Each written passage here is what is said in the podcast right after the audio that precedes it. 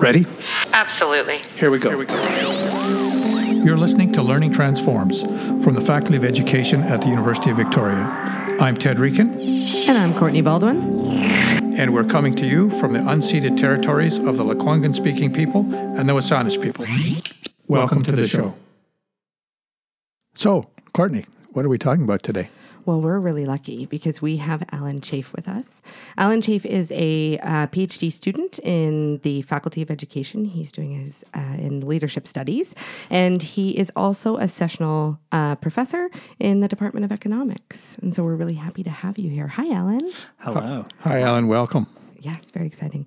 So um, I thought we would start off just to kind of talk a little bit about what your research is on, because um, it's really exciting and it's not necessarily what one would consider that's in the Faculty of Education. So why don't you tell us a little bit about that? For sure, yeah. So what I've been doing for the past year um, is uh, traveling around the country to queer theater festivals in Canada. Um, so I started in Toronto at the Rhubarb Festival, uh, then went to Lethbridge, um, Alberta. Um, then went to um, Montreal for the Rose Festival, and then came back to Victoria for the Outstages Festival here. And so, what I'm looking at is exploring these temporal festivals. Um, they're queer theater festivals. Um, I say theater, but there's it's much more than theater. Um, there's cabarets, there's parties, there's workshops, um, and there's other kind of seminars and um, communal events that happen uh, at these festivals. And so, what I'm looking at is what impact these festivals have on the overall social movement uh, and the level of learning and knowledge production and community building that's happening uh, as a result of these festivals. Yeah. So by social movement, what do you mean?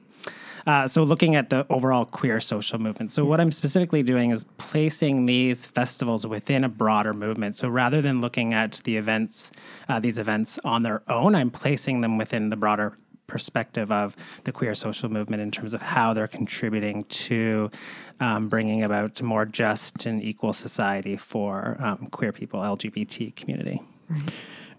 Is it premature to ask you what you're finding? Yeah, no, not at all. I mean, I've conducted 70 interviews. Um, and so I'm just finished transcribing those interviews. so uh, I have nearly 60 hours of uh, transcripts uh, or hours of recording that I transcribed. Um, and so, yeah, so definitely learning is happening. Of course, you know, going into the project, one of the the things I was worried about is the whole, you know, preaching to the choir uh, in terms of, you know, a lot of people already attending these festivals are already queer themselves or are allies that, you know, are already familiar with, you know, the issues and, um, you, you know, the movement itself. Um, but there is definitely a lot of learning that is happening. Um, one of the things that caught me by surprise was the amount of learning um, and community building that is actually happening bef- between the performers themselves. So these performers uh, are coming from across the country to attend these festivals, um, and many of them don't know each other uh, until they come to these festivals. And there's a lot of cross pollination that's happening. So you know whether they're performing in the cabaret uh, or and working with local artists and meeting local artists or meeting other um, national artists, um, it's leading to future collaborations and friendships that um, you know I think is going to help cross pollinate the queer theater community across. Um, yeah, and I've also heard some interesting stories um, about really how these festivals are giving fuel. I'm going to use uh, a participants' words here, um, they referred to how it fuels them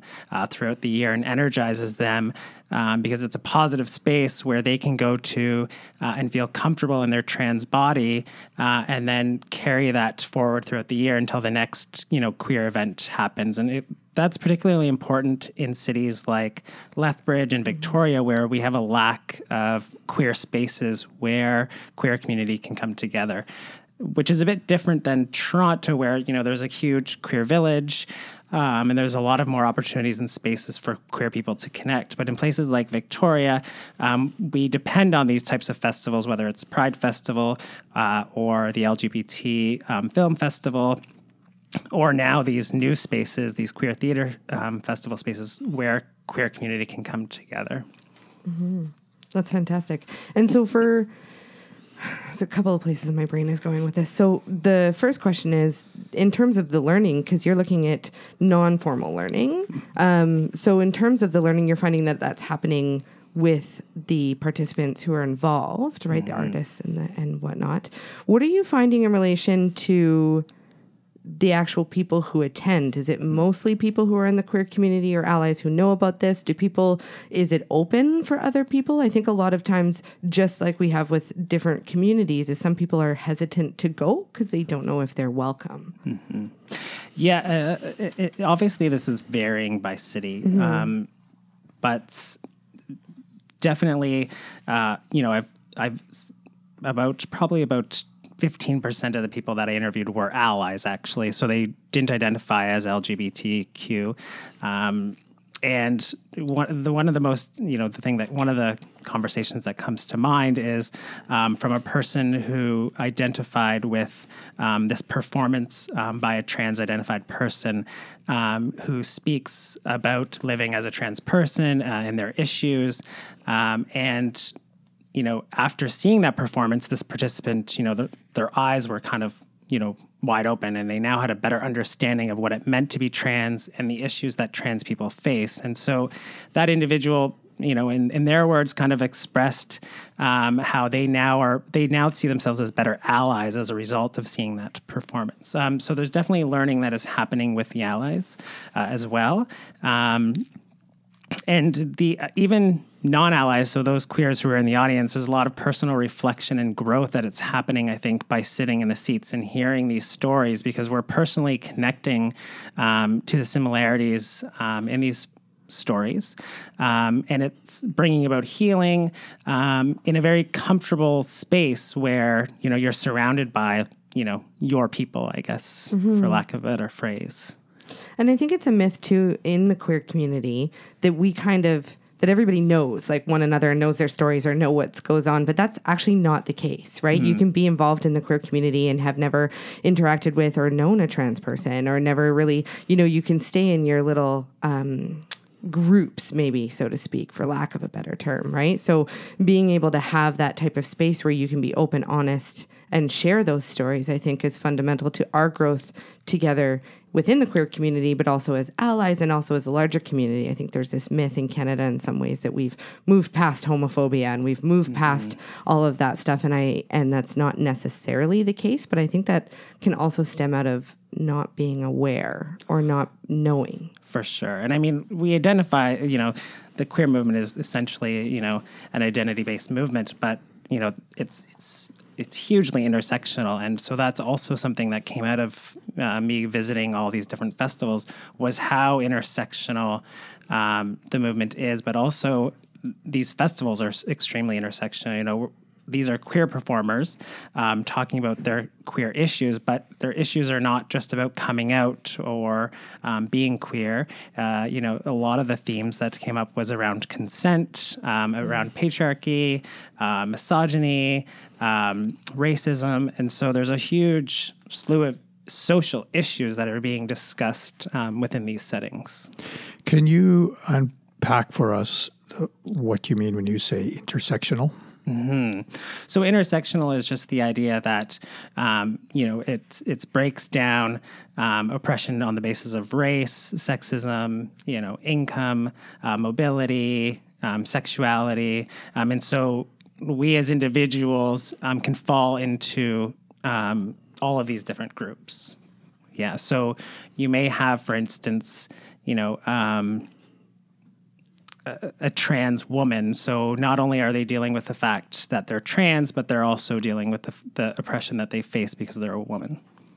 Do you uh, look at the content as well? So when you go from festival to festival, are there there there productions that really stand out, head and shoulders above the others, and are making a huge impact in terms of bringing the performers together or igniting the audience, or or are you simply looking at the participants' perceptions?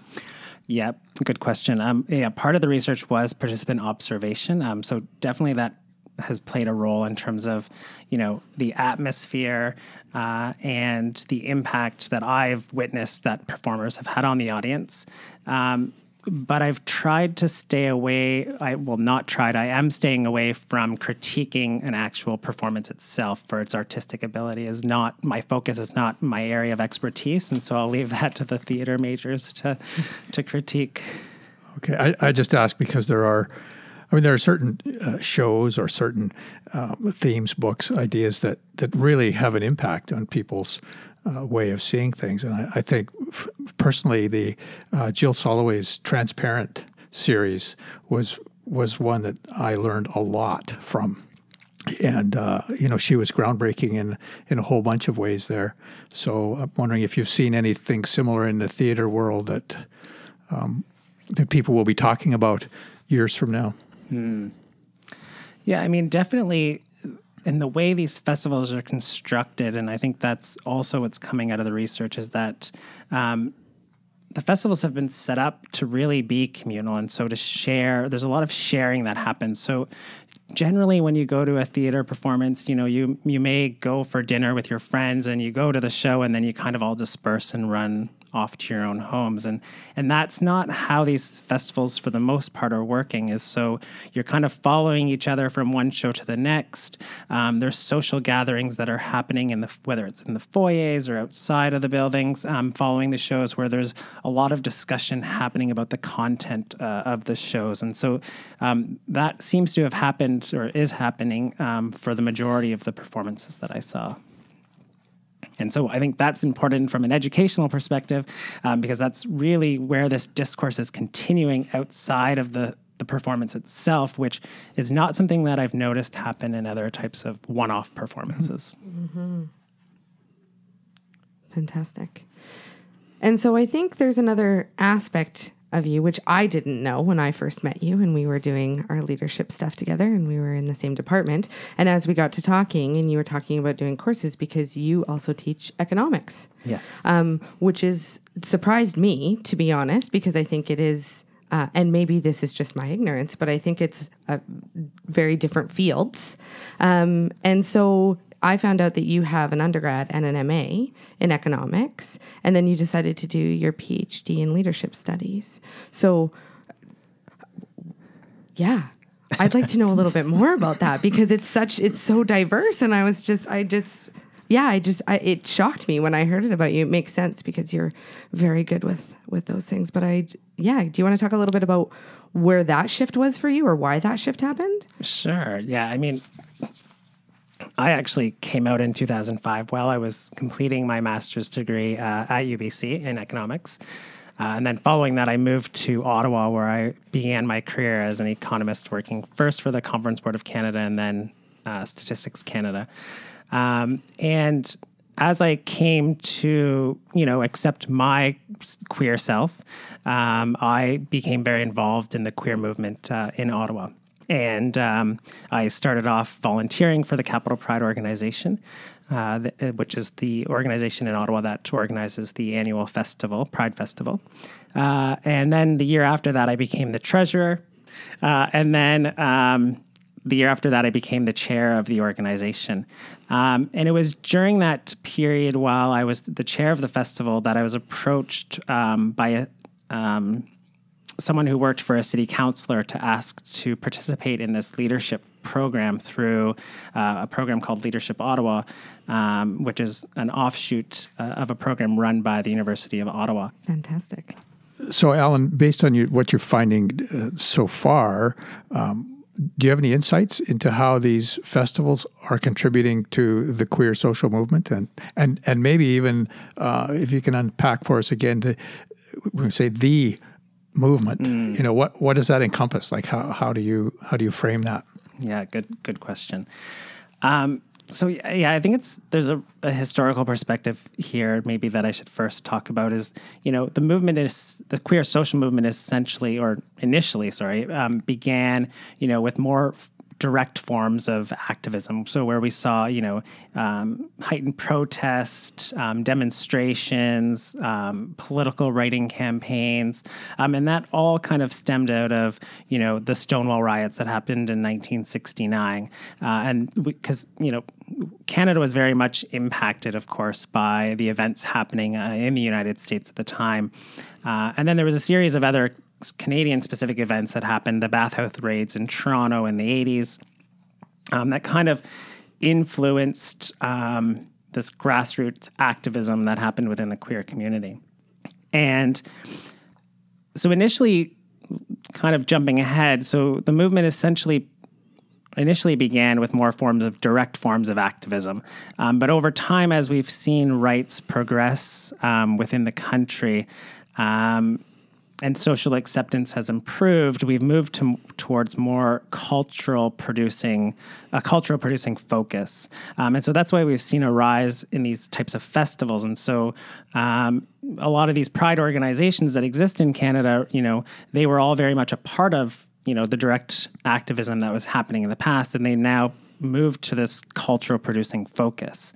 Um, and as a result of, you know, this progress uh, towards greater social acceptance, we've seen other types of organizations prop um, prop up. So, you know, we have queer sporting leagues, we have queer camps for kids, um, and all these other queer social and cultural events that are happening. Um, and so, it's no surprise then that we've also have queer theater festivals um, that have also um, uh, been created. Of course, um, Overall, they're relatively new, uh, with the exception of Buddies in Bad Times, uh, which is the Rhubarb Festival, um, and that's been going on now for 30 years. Um, but the other festivals, queer theater festivals in Canada, are are quite are, are more recent. Um, so Outstages just had its fourth year, for instance. Part of this too, right, is if we're talking about the the movement and where it was like in the 90s my mom came out in 91 um, and we were we were like the because there were three kids and loving parents or whatever. So we were the poster kids in Alberta, like the poster family. So I just actually uncovered the newspaper clippings that I have from 90, uh, 95 and 96, and they were full page clippings of us, right, as a family to try to normalize this idea because there was this myth that, you know, anybody who's queer are, are pedophiles, you know, and are not family or not oriented that in that direction. And the pushback that we got with that um, was you know, we did have a community that supported us for sure, um, but we also had to be very aware of our safety. Um, and my mother took a big risk because at that point, um, there were judges that were taking kids away from their parents just based on the fact if you were if you were out, you got your kids taken away. It was just that simple. Um, and so, and now as we're moving forward, and I think we have all of these rights, um, there's still in some ways in and maybe I would love to hear your thoughts on this, but from my perspective, there still is this somewhat.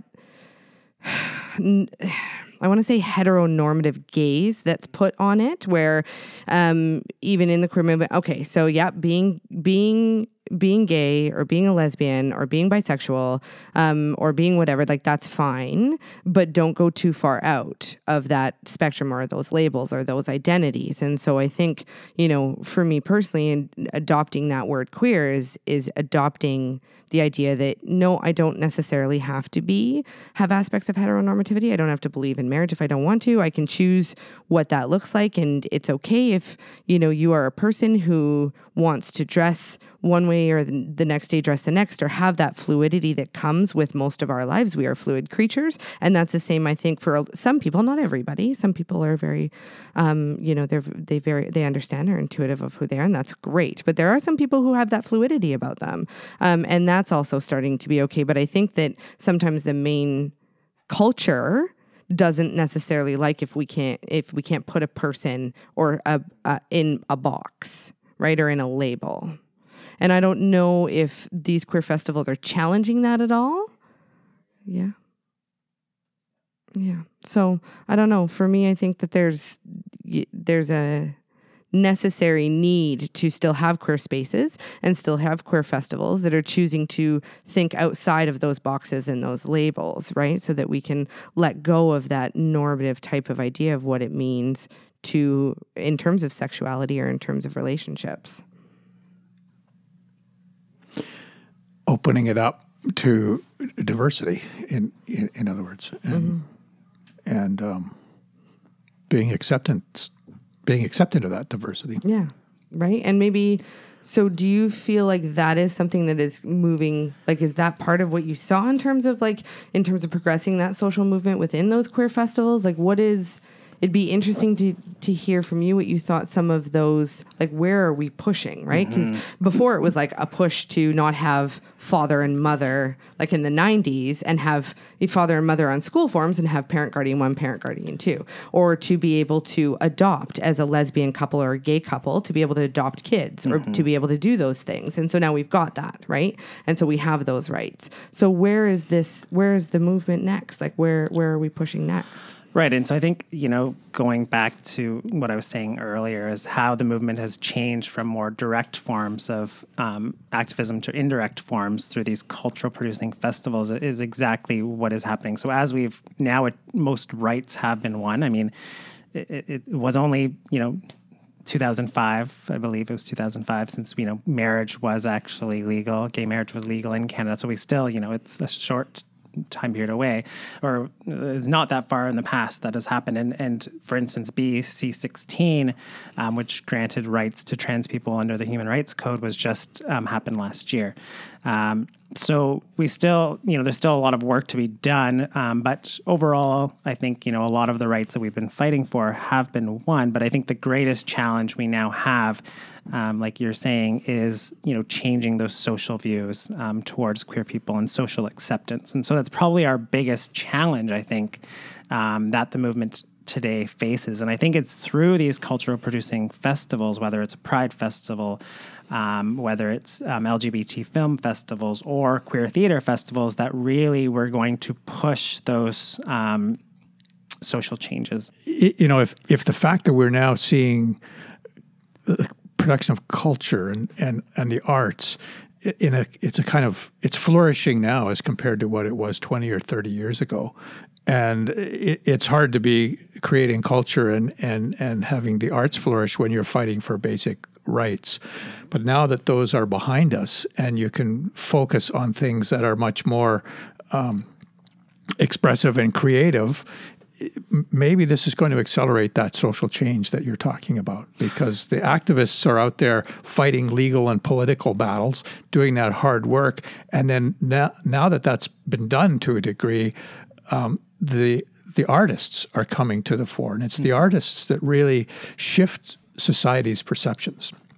When we look back or forward 100 years and we want to get a sense of where was that culture at we don't go and read policy and legal documents. We look at the art that was produced. Right. We, we watch the films that are being made. We read the novels that were being written. We look at the paintings that were made. Rather than putting our energy towards winning these rights, we can put our energy towards you know these kind of more artistic and plays, looking at artists and performers as leaders. Um, it was it's tough to untangle because a lot of them don't view themselves as leaders and they don't like using that language. Um, but when you ask them the impact that their work is having, um, it really is fitting the definition of what a leader is. Well, I think too that it's more the ability for people and artists and the creativity to come out now into more of the mainstream um, is important. I think that makes it more present. But I remember, I remember artists and and even drag queens and drag kings in the 80s and 90s like i remember like plays and stuff like that that used to happen back then. I think that the culture was still there and the artistry was still there but due to safety concerns it had to be on the down low right? So you had to be very careful about where you advertised them but if you if you could get it if you could find it if you knew where it was um, you know this type of culture has always for me at least has been present for a very long time in canada. I think it's just now coming to more mainstream so people are aware of it more. Yeah, that's a good point. I mean, these, you know, these artists and performers have always existed, uh, but um, we're de- we're definitely seeing growth um, mm-hmm. for sure. Uh, that's happening. Yes, and I think they, you know, in terms of the festivals themselves, I think there is an economics component as well because I think cities, you know, have realized, you know, um, the power that festivals have on creating, uh, you know, a more welcoming, uh, a more happy or sense of community within a city, and so cities and governments at all levels have really um, increased their funding towards uh, such festivals, which is fantastic. Yeah, for sure. It really speaks to the, the arts and the, and the role that they play in, uh, in, in our culture and society. Because it's important to know that you're represented in some way, shape, or form, and not just for the queer community, but for all of the communities that aren't necessarily represented still. You know, when you look around in a city, so being able to see that, I think, is is makes the city more welcoming and more attractive, right? Which increases the amount of people coming in and like economic fun terms that I don't know. um, but that's fantastic. So, because I am always a person, I'm in community engagement, right? So, I always like to think of when we do these projects or when we do this research, like what does that mean, right? How does it um, transfer? Because I think all of us who do this, we're very passionate about whatever we're researching and we want there to be something that comes out of it. So, for you, what would you hope to see or like to see come from this research? Yeah, and I, I think I share the same mindset. I mean, as a social justice researcher and someone who really much believes in community based research, um, I think I owe it to my participants um, who've been very, you know, forthright and honest um, and open in sharing um, with me is that uh, I need to give back um, to the community. Um, and so my hope is that this research um, will help performers, um, also these organizations in terms of uh, receiving funding and grants, um, because often they're asked, you know, what is the impact that the what impact these festivals are having on the community, and so um, my study will help answer those questions. Um, but I also don't want you know this to be a dissertation, a typical 250 page dissertation that sits in the library that no one has access to. Um, so what I've also decided um, is that um, there will be a verbatim theater piece that will be created out of this dissertation um, that I will be performing. Uh, I mean, I say me performing, but it's really through these the voices of my participants um, as my dissertation defense, and so that'll be recorded and shared with all of my participants. Um, and I've now communicated that to them, um, and so that is my hope that you know to to circulate this you know beyond the four walls of the university. Excellent. That's excellent. Fantastic. Well, thank you so much for being here today. We really appreciate it. Well, thank you for having me. Mm-hmm. Great. Thank you. Thanks for coming. Learning Transforms is brought to you by the Faculty of Education and the Association of Graduate Education Students. Learning Transforms is produced by Julie Remy. Sound design is by Xavier Arujo. Special thanks to Alan Chafe. I'm Ted Riecken. And I'm Courtney Baldwin. Thanks for listening.